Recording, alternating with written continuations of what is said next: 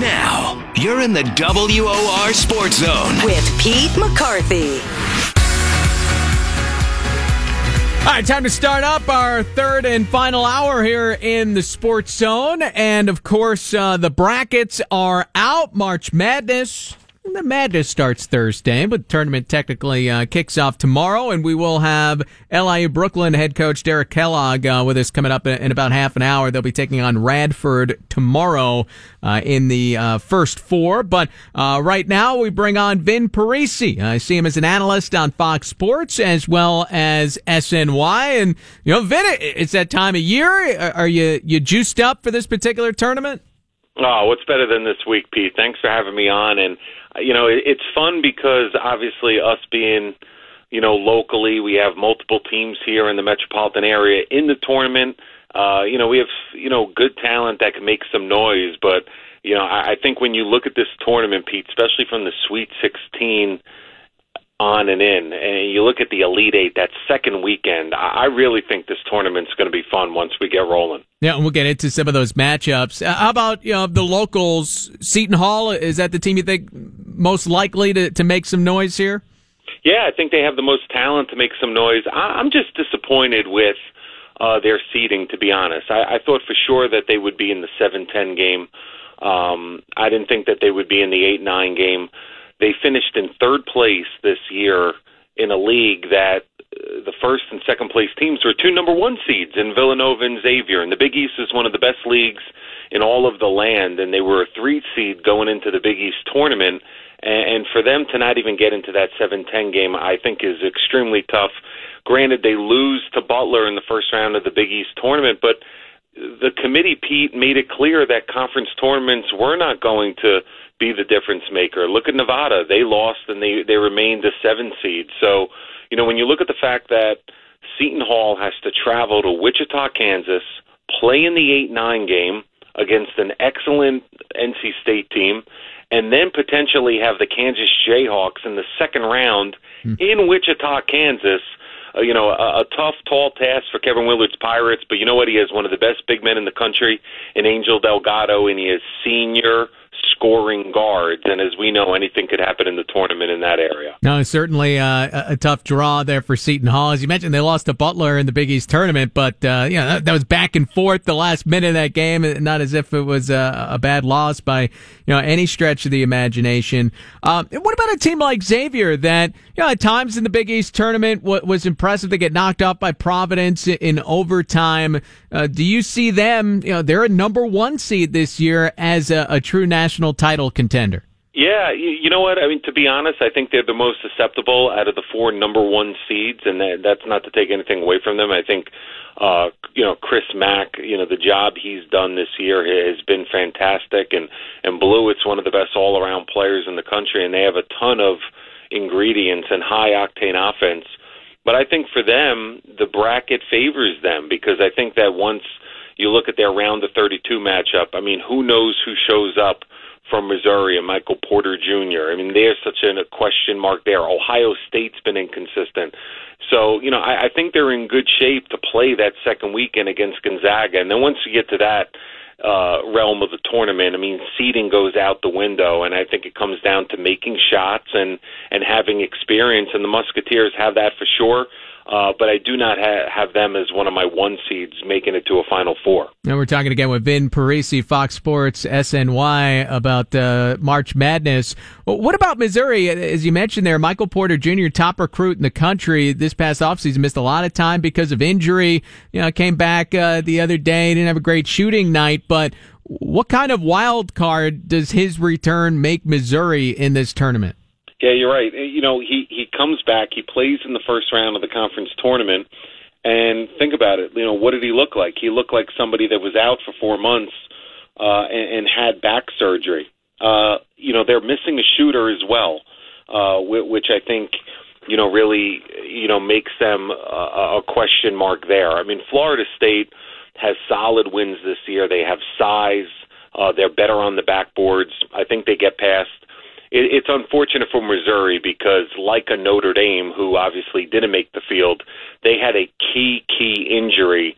You know, dominate the dialogue and and the theme of their season. And when, especially when you look at these teams that have veterans and have enough talent to make it deep into the tournament, you know, you feel for those teams.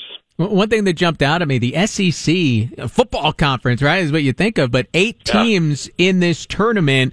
Uh, should we, we not be sleeping on these SEC teams? Were they just a, a little deeper than usual this past season? No, listen, I, you know I th- I don't think that the SEC got enough play this year. I think that you know obviously we knew about you know the Big Twelve being as strong as they were, and mm-hmm. I, I think some individual players and performances such as Trae Young and you know following these guys' paths took away some buzz from some other teams. I mean, the job that John Calipari did. You know, normally, you know, you have a team that young and they're running and gunning and going, and he slowed them down. They play better half court defense. They're more, they're solid now. Um, they got seeded more on their resume and, and more on what they've done this year, not on their talent and athleticism. So they're scary. You know, Florida's been a little inconsistent. I think you got to keep an eye on them to maybe get, you know, caught with an upset. But you look at the job that you know Bruce Pearl has done. Uh, you know, I, I think that they could play with any of these teams, especially when you get to the second weekend. Yeah, and uh, when you look at you know round two, I, I look at Kentucky and Arizona as four fives that could face off that that first weekend uh, on Saturday or Sunday. Uh, yeah. You know, what what are some of the matchups here? And you talked about you know potentially get to the Elite Eight. What are some of the matchups you're looking your chops at that uh, you hope we get a chance to see this tourney? Well, I, I'll tell you what, and you know, you you bring up Arizona, and that's such an interesting dynamic because of all the drama that they went to. Mm-hmm. But and then Ayton, I mean, he has the most talented all around player. May not be the number one pick, but the I mean, may not be the obviously player of the year, but the most over the most talented player in all of college basketball, and probably the number one NBA draft. I mean, that's got to be the most talented number four seed uh, that you've ever seen. I think the Midwest, Pete, is just fascinating to me because you know you have Rhode Island and, and Dan Hurley, and he has the deepest perimeter in all of college basketball. They stud their toe. They had a couple tough losses late, but when they're shooting the ball well as a group from three point land, I really believe Rhode Island um, were they were a few baskets away from being a five or a six seed. They're the best seven seed in the tournament. I think they get past Trae Young in Oklahoma, and, and to watch them shoot it out against the Duke zone and, and the drama of Dan Hurley going up against Coach K, mm. who used to coach his brother Bobby Hurley. Uh, there's just so much drama down there, and I know everybody loves Duke and Kansas, but the other reason why I love the Midwest is I think Michigan State is coming out of that bracket. I think the Spartans are as good as any two and three and even one seed. I think that they're underseeded. I think that they listen, they were the best handful of teams the first three months of the season. It's not their fault that the Big Ten did not live up to expectations. Miles Bridges, uh, Jackson, they have size. They rebound the heck out of the basketball. They defend. When they're making shots, they're going to be a nightmare for these teams now that they get out of Big Ten play. And you know, obviously, the undercurrent uh, for this tournament will be you know that FBI investigation, and, and some of which has become public. Do you anticipate that those things will uh, affect any of these teams. I mean, for Arizona, maybe you could argue, hey, nobody's going to be suspended, so yeah, it's a chip on their shoulder. Uh, do you see it, you know, playing any kind of a role, even potentially a positive for some of these teams that have had that hanging above them for a, a few weeks now? You know what? I, I'm glad you brought that line in at the end because, if anything, I think it's it's a positive in terms of motivation. I think if you're Arizona, uh, Seton Hall, and then even some of these teams that were linked in a smaller type way, be it a Michigan State or a Xavier. We're talking about a meal here, a meal there. I, I think you could spin to your guys and you could rally to your guys that, hey, listen, we're facing adversity. People are writing stuff. We need to stay together. We need to battle through this. I spent a lot of time around Seton Hall recently, the last couple of weeks. I know that they're not stressing it.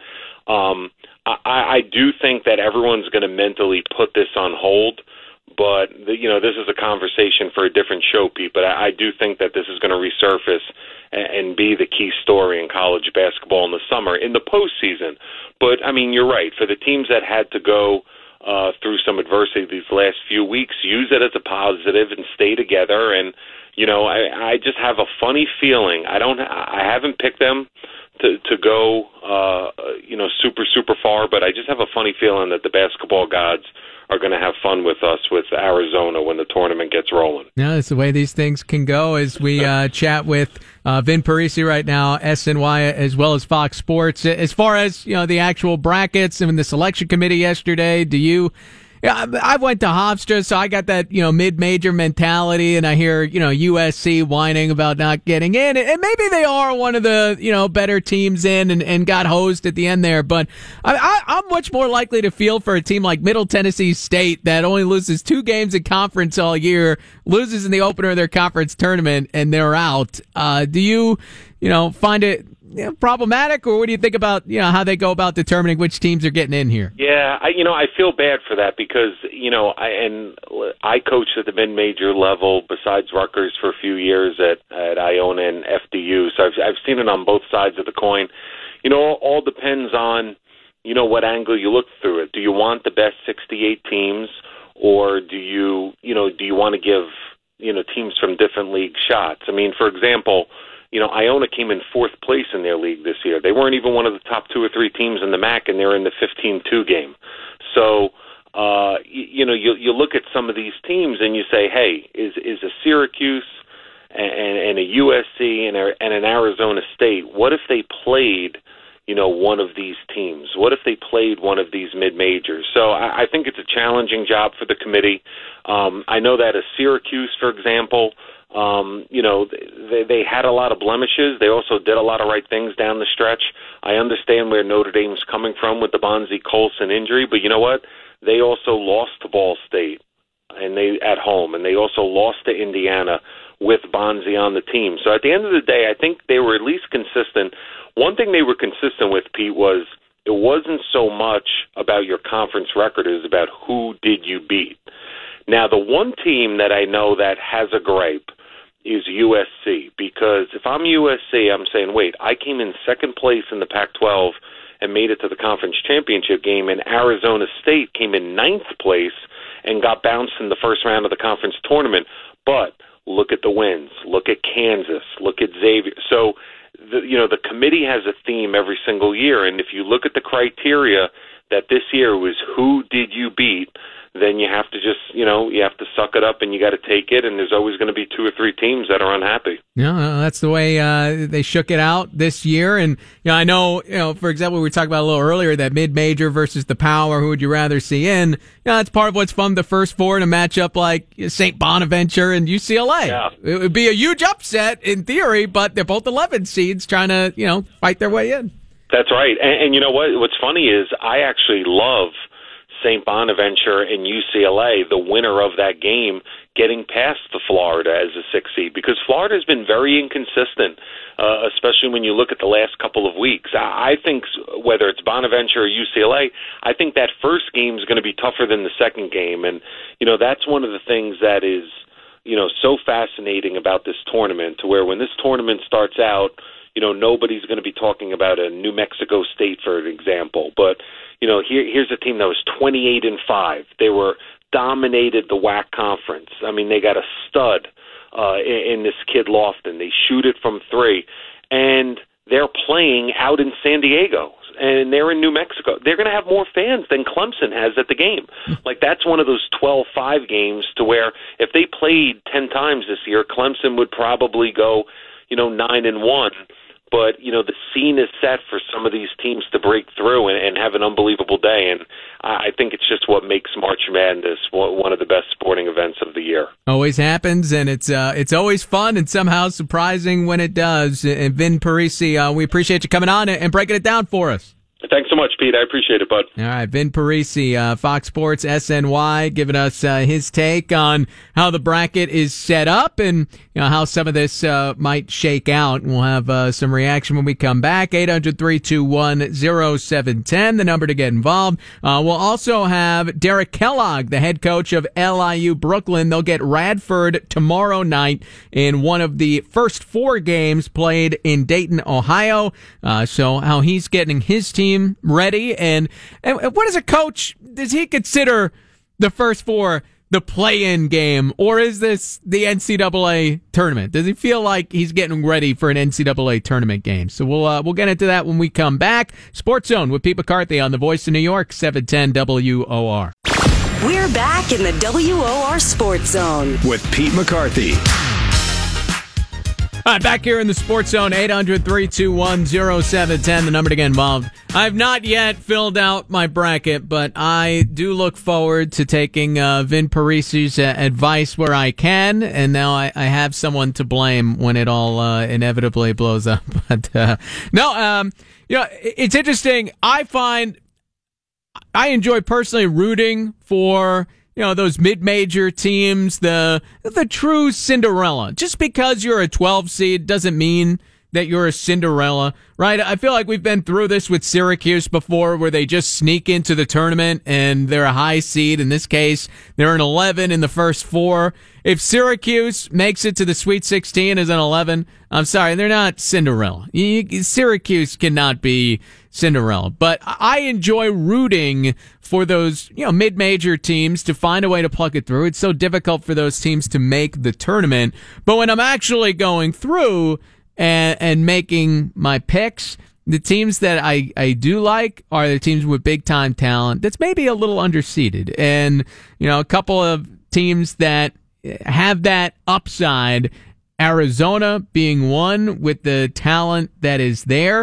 Uh, obviously, tough draw where they'll get Kentucky in the second round if they can make it past Buffalo. But I, am willing to take a chance on on that kind of team. If you want to break up the monotony of having a bunch of ones and twos in your elite eight, you know those are the teams that you look at. A team like Missouri with Michael Porter Jr., who maybe as rusty as, as all can be, and just had back surgery, missed four months, but you know he has great talent. And typically in a basketball game, you like the team with the most talented player.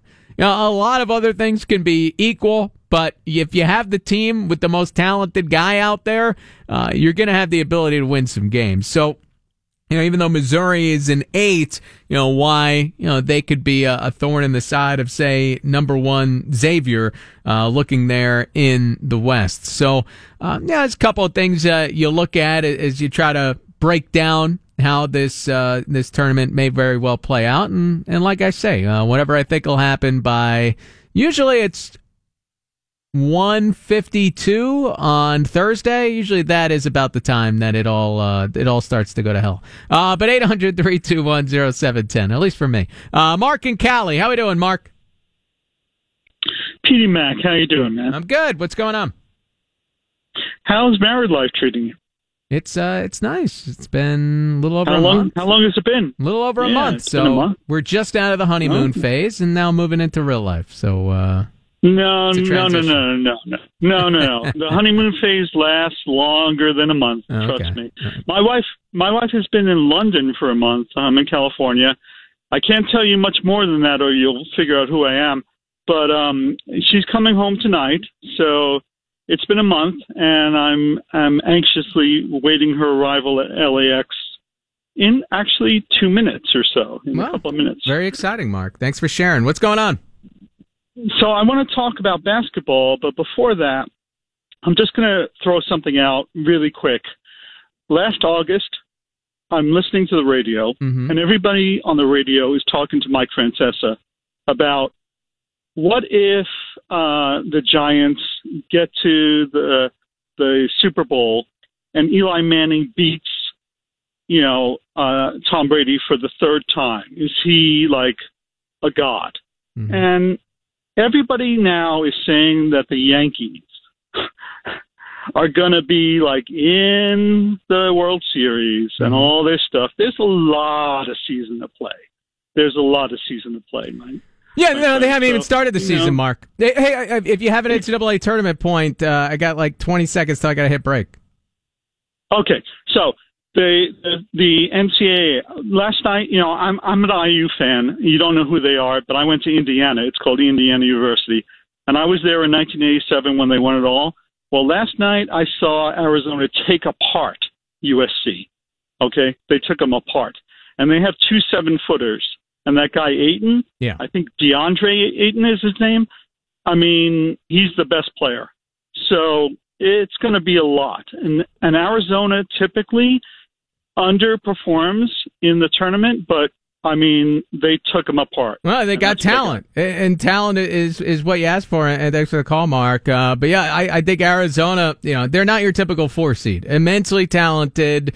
Uh, like I said, the risk of, of liking them going deep is they got to play an immensely talented Kentucky team to get to the Sweet 16, and then you know possibly run through Virginia. But that is, I mean, that's that's a crazy region uh, there in the South, and um, yeah, you got the best player on the floor. You got a great chance to win, and and that's something Arizona will have the advantage of. 800-321-0710. We'll be joined by the head coach of LIU Brooklyn uh, when we come back. That is Derek Kellogg. Plus, your chance to win thousand dollars coming up at nine oh five. You're listening to the Sports Zone with Pete McCarthy on the Voice of New York, seven ten WOR.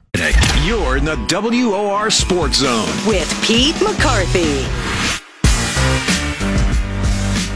LIU Brooklyn to take on Radford tomorrow in the opening round of the NCAA tournament. You'll be able to see it uh, nationally as well on TNT. And we bring on right now the head coach of LIU Brooklyn.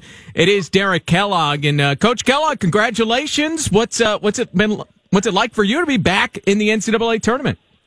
That feels great. It's kind of the pinnacle of coaching. Um, you know, your your your goal at the beginning of every year, um, I think, is to get to the NCAA tournament, and so we're we're where we wanted to be. But now that you get here, um, I think the next goal is to try to win some games, and so our guys have been focused. The um, the whole whirlwind of getting here and, and uh, getting to Dayton has been fantastic. The the crowd, the people have all been uh, very open and welcoming, and so we're uh, we're ready to play some basketball. And again, uh, you get Radford tomorrow night. Uh, what's the experience been like reaching this point? You just took over this program less than a year ago, and to you know have them back in the NCAA tournament. Uh, what has the last year or so, a little less than that, been like for you? Uh, it's been great. Uh, you know, to kind of take over a new program and have the guys buy into your style and system to uh, to really believe in what you believe in.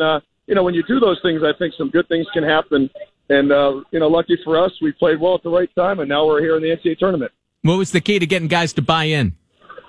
Um, you know, just being with them all the time and let them know that you are there working with them and trying to get them better. That we all had kind of the same goal and same focus.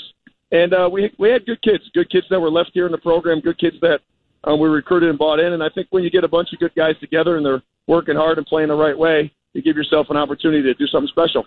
And this team lost its top three scorers from a year ago. Uh, how'd you keep the you know, demands and the expectations high with you know that kind of uh, of exodus and, and, all the change that the program went through? Well, I think that the guys that came back all um, you know probably had roles last year that maybe they thought they could have done more, and, and they've proven that they can. And then Joel Hernandez is a fifth year um, who sat out with a hand injury last year has come in and, and given us a huge boost offensively.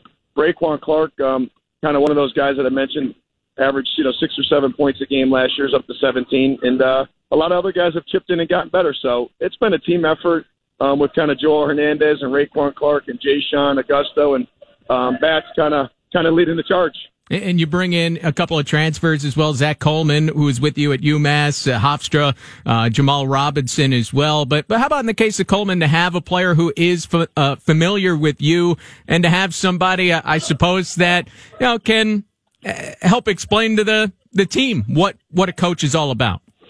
You know, what you meant, well, that's a good point that you mentioned because I thought the most important thing of having a fifth year guy and Zach come with me was that he could kind of let the guys know the type of person I am, how I treat my players, um, the kind of family atmosphere that we have, and also give us some uh, stability on the defensive end and rebounding part of the game. So it was a great uh, fifth year pickup with him and Robinson, two guys that have just given us some maturity both on and off the floor. And we're talking again with uh, the head coach of LIU Brooklyn, Derek Kellogg. They'll take on Radford tomorrow in the opening round of the NCAA tournament. Uh, you knocked off Wagner in the NEC in order to make it to this point. Uh, for those that maybe haven't had a chance to see your team before, what's going to jump out about you guys uh, when you're on TNT tomorrow? Well, I'll tell you, lately, our um, if you watch our team, I think the, the, the passion coming out of them, the um, the toughness that they're playing with is something that uh, it's really been fun to watch. We're playing a, a tough, hard nosed style of basketball. We're getting out and really pushing tempo. And the energy that my team's playing with right now is uh, right up there with the, the top teams that I've coached. And uh, you you've coached a team into the NCAA tournament before with UMass.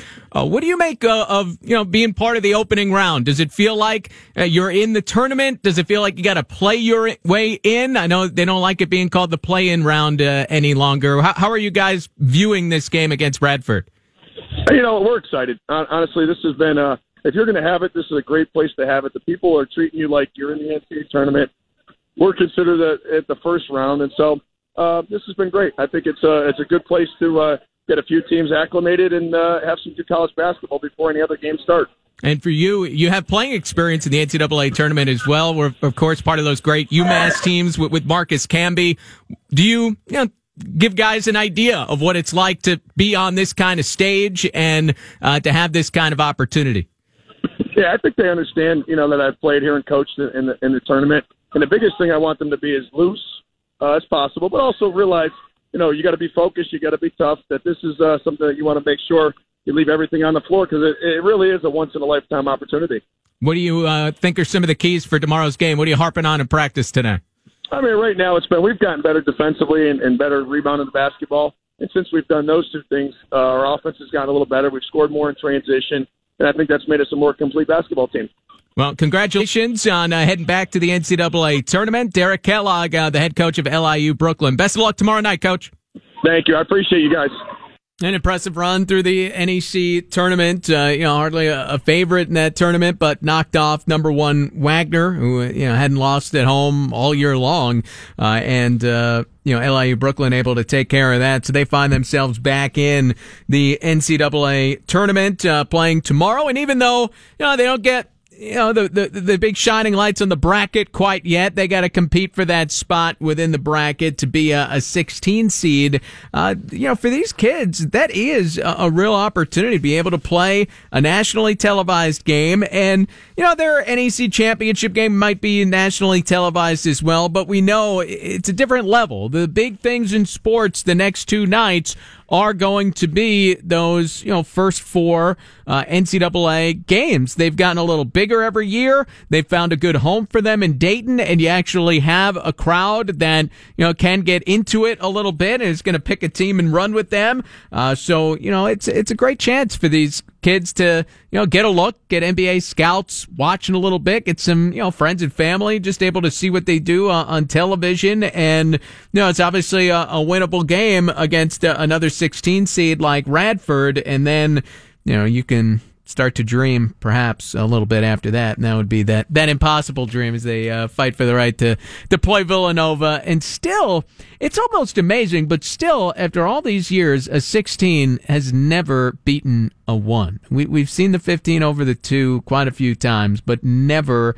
the 16 over a 1. You, you'd think at, at some point it would happen. You would think with the way that they structure the tournament now, where you're knocking out a couple of teams at the bottom where, you know, you lose a 16 between either LIU, Brooklyn, or Radford. You lose a 16 with NC Central and, Texas Southern. You know, in the past, all four of those teams got in because they won their tournament. Now you're knocking two of them out. You would think some stronger 16s, yet still has not, uh, has not happened here, Ray. One no, day. What is it now? 30 years, or close to 30 years since Georgetown uh, Penn?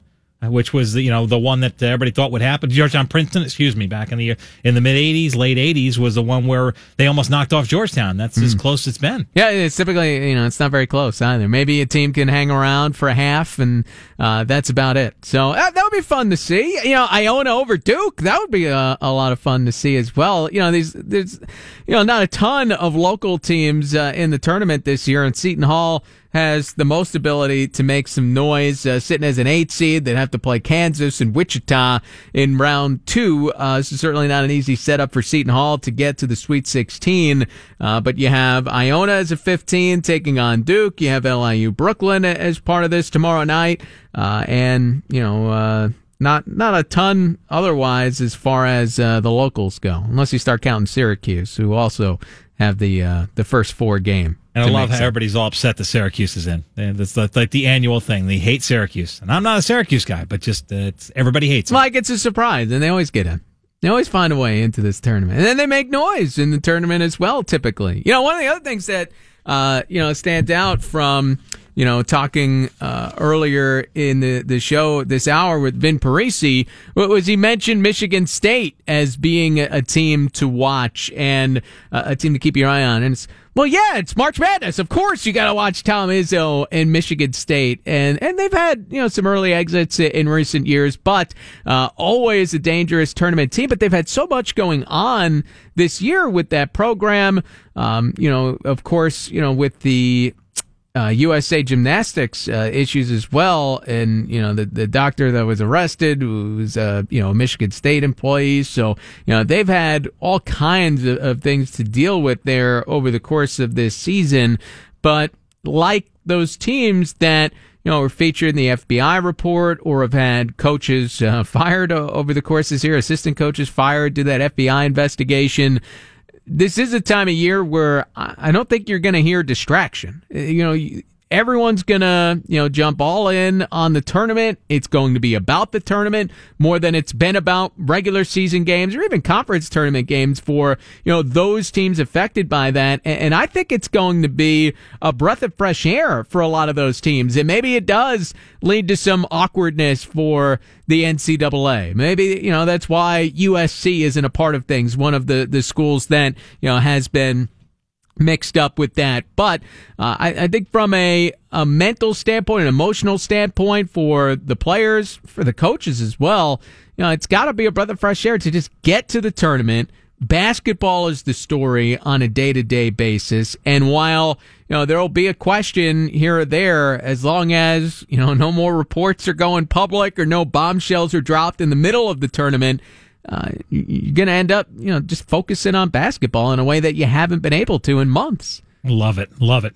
I, I just I think it's uh, like a, a, little breath of fresh air for those. Do you really it's something to keep in mind? Are you one of those who really cares though about the uh, uh, about all the stuff that's going on? Is it really that much of a surprise that, that these players have you know been involved in, in? And I'm not talking about the Michigan State situation. I'm talking about the the payments and the parents getting cars and all of that. I, I'd say what bothers me is assistant coaches making money to steer these players to either certain agents or certain money managers. If that's how you're getting your your hands on a future NBA player's bank account, maybe you don't have the purest of intentions, or at the very least, someone who is trusted in your life, like an assistant coach who recruited you, who you've probably known for years, who probably has texted you 10 times a day since you were 13 years old. To have that person not have your best interests in mind and that person being used or using you to make you know tens of thousands of dollars uh, and that that's the shady part of it where those coaches should be banned from the profession and that's where it is a big deal. It is fraudulent in a lot of ways to me. Uh, if we're just talking about recruiting violations and yeah the kid gets a car the kid gets a stipend the parents get the apartment paid for whatever it might be. No none of that truly bothers me. This is what the players are worth if it was a, a true open market. So i don't I don't think less of Reggie Bush because, you know, he allegedly took payments at his time at USC. Might have cost them technically national championships in the books, but I don't see how you could blame, you know, the kid for being in that situation when it's an archaic system that takes advantage of, I think, uh, the athletes or some of the athletes, certainly the premium athletes that are bringing in tens of millions of dollars for the sport overall. The coaches are benefiting on it. There's got to be a way to give them a more fair piece of the pie. And if there was, you wouldn't have all this stuff happening under the table. And just think of this: we had a guy on today, and Derek Kellogg, who was part of a team that uh, didn't go to the Final Four, according to the NCAA. You know, so